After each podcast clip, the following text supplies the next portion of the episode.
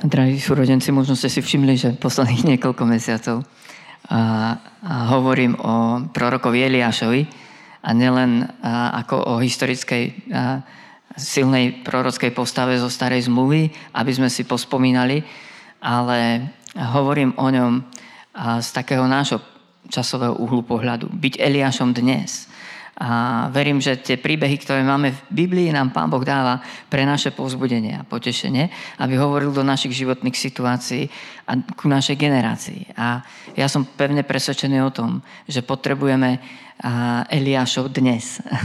to znamená ľudí, mužov, ženy, devčata, chlapcov, ktorí počujú Boha a ktorí sú mu poslušní a ktorí prinášajú tú kultúru neba na zem. A o tom je príbeh proroka Eliáša, asi e, ste si už všimli, že to bol úplne obyčajný človek ako my. A na to, na, aj, aj na jeho príklade vidíme, že Biblia nám ponúka veľmi realistické e, príbehy e, týchto veľkých božích mužov alebo žien. Že otvorene hovorí o ich slabostiach, obyčajnostiach, chybách alebo tam, kde ich nepriateľ na niečom chcel nachytať alebo zničiť. A, a to je príbeh Eliáša. Je to úplne obyčajný človek. Prosím, tak a môžete si spolu so mnou otvoriť prvú knihu kráľov, 19.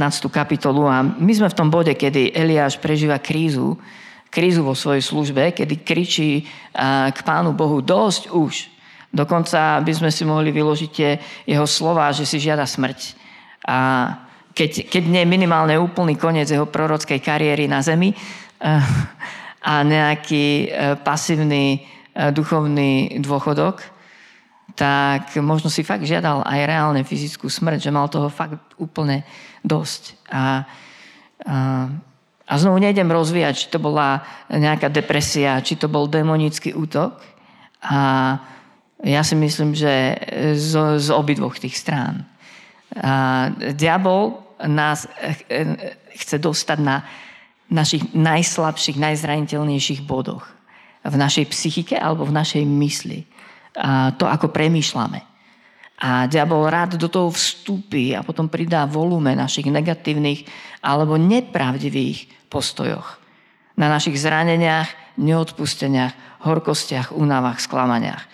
Častokrát do toho prídu tie démonické bytosti, a zväčšia ešte viac ten, ten tlak uh, uh, depresie, chutí zomrieť. A neviem, niekto mi vral takú štatistiku, že, že koľko kresťanov má myšlienky na samovraždu. A bolo to desivé. A možno som vám už citoval tie štatistiky IPčka, to je organizácia, ktorá poskytuje poradenstvo tínejdžerom a nielen tínejdžerom.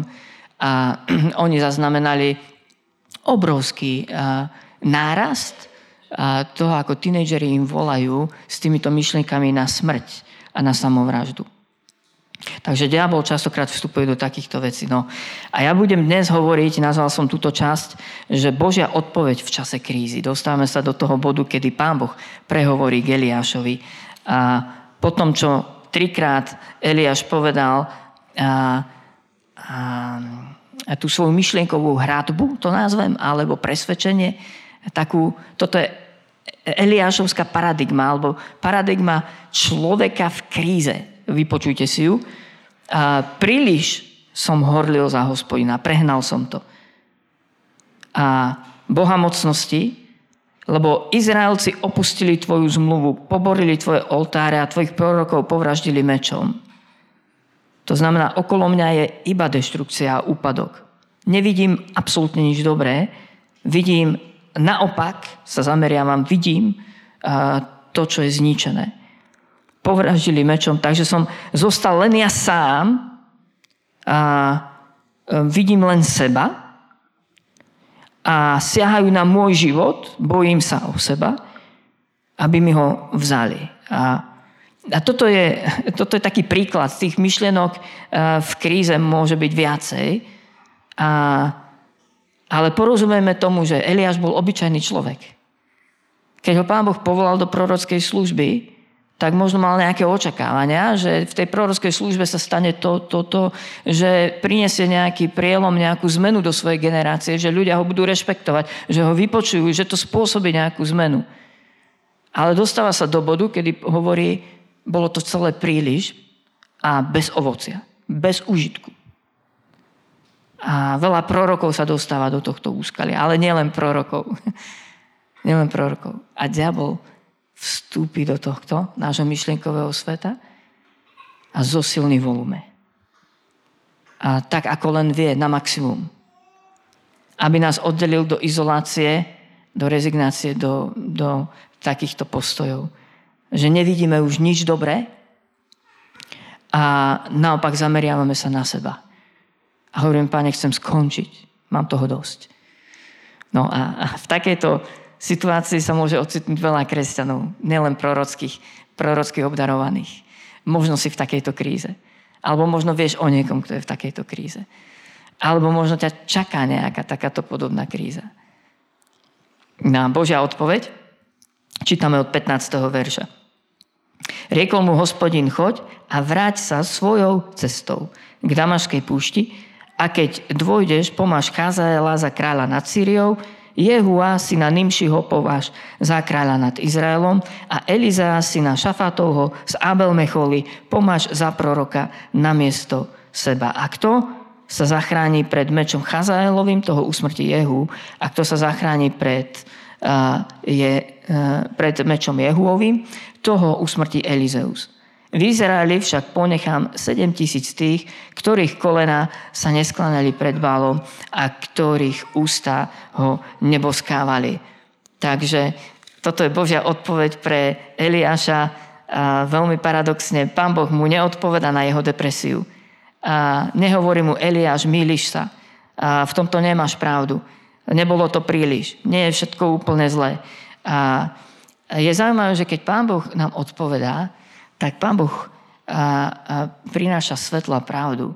On je svetlo a pravda. On sám vstupuje ako odpoveď. A on je odpoveď, keď k nám Pán Boh prehovorí. A aj preto častokrát vidíte aj, aj v evanieliach, e, keď pána Ježiša chceli na niečom nachytať a, a prichystali mu nejaké pasce, teologické pasce a chceli od neho, aby sa vyjadril, a, a vopred boli nachystaní. Keď povie toto, tak ho obviníme z tohto a keď povie toto, tak ho obviníme z tohto. A, a častokrát vidíte, že pán Ježiš priniesol úplne nečakane, radikálne inú odpoveď. Neviem, či ste si to všimli. Keď pán Boh prehovorí do našej krízy, vstupuje on. On je odpoveď. On nemusí odpovedať na naše hriešne myšlienky alebo nepravdivé myšlienky. Alebo, alebo tie naše falošné presvedčenia. Hej? Že zostal som sám a ja som ten jediný a, posledný mohikán. A, a nikto mi nerozumie a nikto ma nemá rád a nestojí to za to a, a sklamal som sa v ľuďoch. Pán Boh ti nebude vyvrácať tieto tvoje lži, ktorým si uveril. Ale on sám vstúpi ako pravda. Stretneš sa s pravdou. A on je odpoveď. On ti ponúkne seba. A on je tá cesta, pravda a život. A ešte prečítam uh, uh, dva také kľúčové texty, uh, ktoré myslím si, že sa týkajú tejto Božej odpovede v čase krízy aj pre nás. Druhý text je Malachiaš 3. kapitola 23. a 24. verš. A to je to prorocké zasľúbenie o tom, že Pán Boh bude posielať Eliášov. Že Eliáš nebol sám že Eliáš bol taký prototyp alebo príklad prorockej služby. A Malachiáš hovorí, aj hľa, posielam vám proroka Eliáša skôr, ako príde deň hospodinov veľký a hrozný. On obráti srdce otcov k synom a srdce synov k otcom, aby som neprišiel a neuvalil na zem kliatbu. A toto mala byť e, pravda o tej Eliášovskej službe, o Eliášovej ceste, alebo o jeho a jeho plášti, prorockom plášti. Toto, toto malo byť ovoce, ktoré má priniesť Eliáš. Aby som neprišiel a neuvalil na zem kliatbu. No a samozrejme nepriateľ, uh, diabol uh, chce presný opak. Presný opak. Takže Eliáš mal prinášať uh, spojenie generácií, otcov a synov, alebo matiek a dcer. Eliáš mal prinášať to, že otcovia začnú žiť pre svojich synov. Hej? A že začnú žiť pre nasledujúcu generáciu. A že dospejú, dozrejú do zrelých rodičov, ktorí budú odovzdávať dedičstvo svojim deťom a že budú rozmýšľať nad tým, ako ho odovzdajú a nad tým, že tí, ktorí prídu po nich, nebudú začínať tam, kde oni, ale niekde oveľa, oveľa e, ďalej. A toto mala byť Elia, služba Eliáša, proroka Eliáša. A o toto ho chcel diabol okradnúť. A naopak diabol chcel spôsobiť, Eliáš, motaj sa okolo seba, plač nad sebou, a rezignuj a, a buď zo všetkého okolo seba otrávený a nevid nič iné, len samé negatívne veci. A zostaň v svojom kruhu svojho ja, svojho sebectva, svojho ega a akokoľvek. Takže možno rozumiete trošku viacej, prečo diabol tak po ňom išiel. Lebo Eliáš bol poslaný byť otcom ktorý nežije pre seba. No a tretí text, ku ktorému sa tiež ešte za chvíľočku budeme vrácať, je 2. Timotejovi, 2. kapitola, 2. verš, ktorý by ste mali vedieť na spameť. A, a ak veríte v Pána Ježiša viacej ako 3 mesiace, tak by ste tento text mali určite vedieť na spameť. A, a to je Pavel, Apoštol Pavel píše Timoteovi, a čo si počul odo mňa pred mnohými svetkami, zveruj to spolahlivým ľuďom, ktorí budú schopní vyučovať aj iných. A jediný jeden verš, eh, v ktorom je spojenie asi e, štyroch generácií. Čo si počul odo mňa? Ty, hej, to sú dve generácie. Zveruj to iným, to je tretia generácia, ktorí to budú zverovať iným, to je štvrtá generácia. A toto je Boží spôsob práce. Toto, je, toto sú Eliášovia dnes. To sú mužovia a ženy, ktorí dozrejú do pozícií roli otcov a matiek a nenechajú si nič pre seba z toho, čo zadarmo z Božej milosti dostali, ale budú robiť všetko preto, aby to z Božej milosti odovzdali, aby sa to znásobilo, aby to išlo, išlo ďalej. Nazývame to aj učeníctvo alebo delegovanie. Takže to sú tie kľúčové texty, na základe ktorých vám chcem hovoriť o dvoch odpovediach alebo dvoch častiach Božej odpovede v čase krízy. Ak sa dostaneš, alebo ak si v takejto kríze, alebo ak vieš o niekom, kto je v takejto kríze, tak toto je Božia odpoveď. A prvá, prvá tá odpoveď, paradoxne, Eliáš, vrať sa naspäť.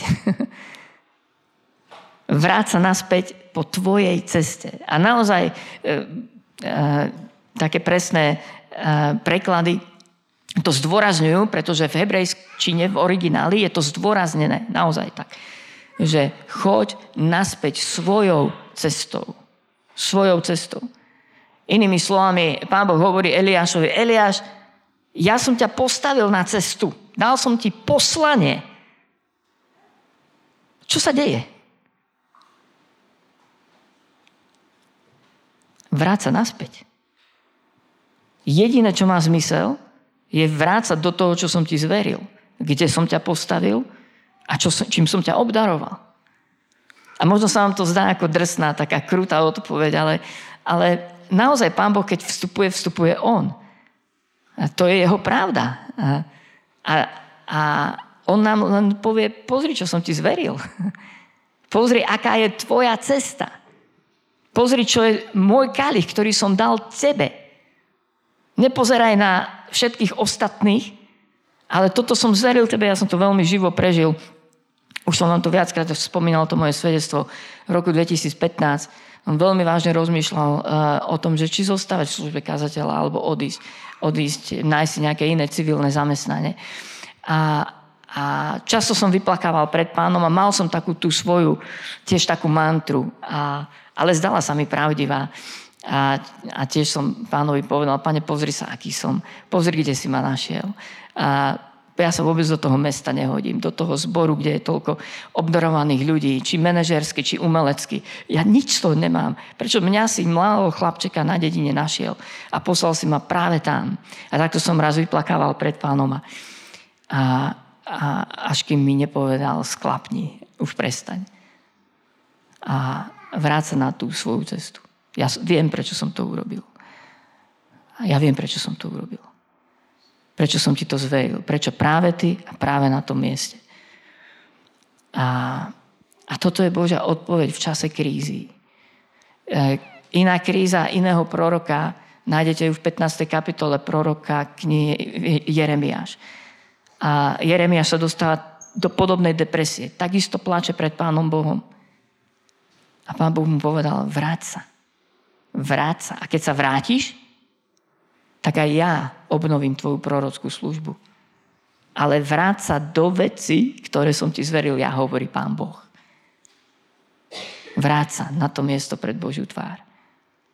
Lebo ak si dal veľký priestor negativizmu, horkostiam, sklamaniam a pocitom seba ľútosti, ukrivdenosti a porovnávaniu sa s inými a neúspechu, ak si dal príliš veľký priestor tvojim očakávaniam, že ako si ťa Boh bude použiť a si teraz z toho sklamaný, tak potom platí to slovo, ktoré hovorí, nedávajte miesta diablovi. A potom jediné riešenie je vráca z toho. Výstup z toho vlaku. Ten, ten ide nesprávnym smerom prosto. A zavedie ťa iba do depresie alebo rezignácie, izolácie a, a odchodu e, aj od cirkvy, aj od Božieho povolania. Vráca. To je prvá odpoveď Božia do našej krízy. A preto v čase krízy je dôležité pripomenúť si cestu, po ktorej nás Pán Boh viedol doteraz. Preto aj ja veľmi častokrát si pripomínam, kde ma pán našiel, ako ma povolal, čo mi zveril.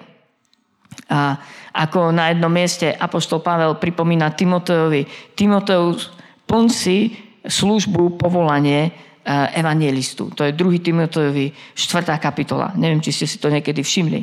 A Apoštol Pavel mu v listoch pripomína, e, čo mu bolo zverené. Alebo v prvom liste Timoteovi mu hovorí Timoteus, a Rozhoj, rozhojňuj ten dar, ktorý ti bol zverený, keď sme skladali ruky na teba.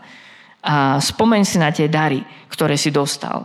A o to sa snaž, aby tvoje napredovanie bolo všetkým zjavné. Daj pozor na seba, aj na učenie, v tom zotrvávaj, lebo keď to budeš činiť, aj sám seba zachrániš, aj tých, čo ťa počúvajú. Hej? znovu viacej generácií spojených. Ale toto je tajomstvo úspechu kresťanského života. Ak máme dobehnúť až do konca, znamená uchopiť to, čo ti Boh zveril a starať sa, aby si v tom rástol. Inak to strátiš.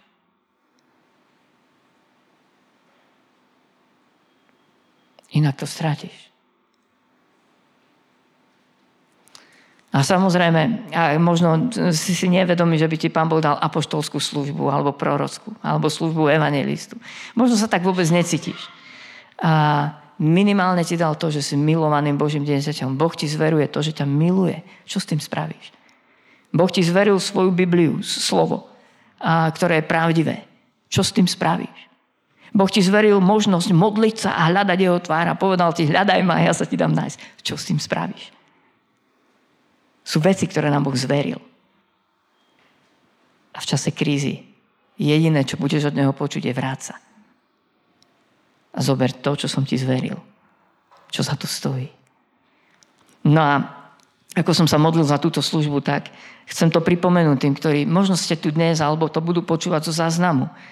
Ale ja ti e, verím, že ti mám v pánovom mene povedať, vráť sa do tvojho povolania, pripomeň si zaslúbenia, ktoré ti Boh dal, prorocké slova. Pripomeň si službu, ktorú ti pán Boh zveril.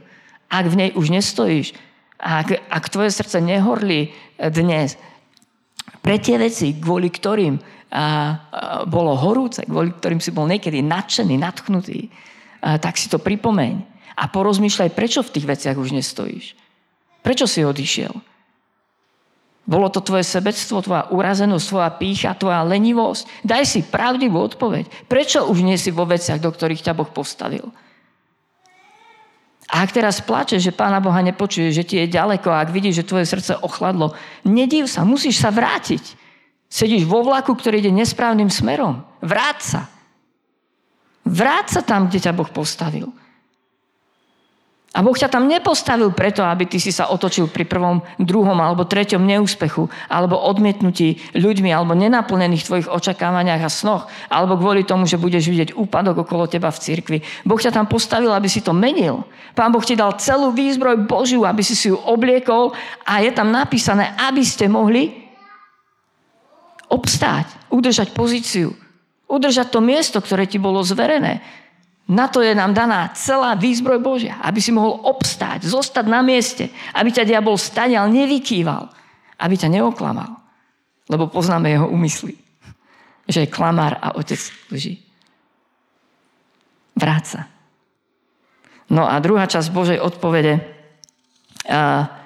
je buď otcom. Vráca. A, a dostal, dostal tri mená e, prorok Eliáš a dostal tri mená a úlohu chodte za tými ľuďmi a prorosky a ich pozbudíš do úlohy, ktorú pre nich mám. A to preložím do takej našej e, reči. A Eliáš mal zrazu program. Mal minimálne troch ľudí, a, ktorí ho mali a, vyslobodiť z toho jeho rozmýšľania o sebe samom. A znovu Božia odpoveď nebola pre neho, že tak Eliáš, vieš čo, nie si príliš zameraný sám na seba. Nie, pán Boh mu povedal, Eliáš, my si tu pre týchto troch ľudí, chod za nimi a pozbuď ich. Inými slovami, Eliáš, buď otcom a nemyslí len na seba. A si tu nie kvôli sebe, ale kvôli iným ľuďom. A tu sú tie texty, ktoré som vám čítal. A ty teda, syn môj, Timoteus, čo si počul odo mňa pred mnohými svetkami, zveruj to spolahlivým ľuďom, ktorí budú schopní aj iných vyučovať. Alebo inými slovami, Eliáš obráti srdce otcov k synom. To znamená aj svoje vlastné srdce musí obrátiť od seba k niekomu inému.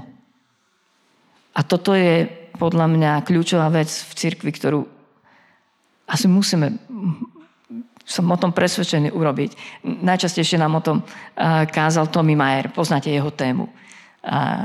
Ak ste počuli niekoľko jeho kázní, tak asi viete, že jeho téma číslo jedna je učeníctvo. Hej? Učeníctvo. A o tom to je. Ľudia, ak neobrátime naše sebecké srdce naozaj k ľuďom, ktorých nám Pán Boh zverí a nezačneme im odozdávať, čomu nás Pán Boh naučil, tak možno prídeme aj o to, čo nám Pán Boh zveril. A to je Božia odpoveď v čase krízy. Eliáš, začni byť otcom. A, a, a to je taká moja výzva, že porozmýšľaj, či v tvojom živote nie je človek, ktorému by si sa mal viac venovať. Možno s ním prejsť nejaký úsek cesty. Alebo dokonca, či nie je človek, ktorého potrebuješ pozvať do toho, čo robíš ty. Alebo porozmýšľať, či už nie je čas, aby si začal delegovať nejaké úlohy, ktoré ty už robíš s prehľadom a ľahko niekomu ďalšiemu.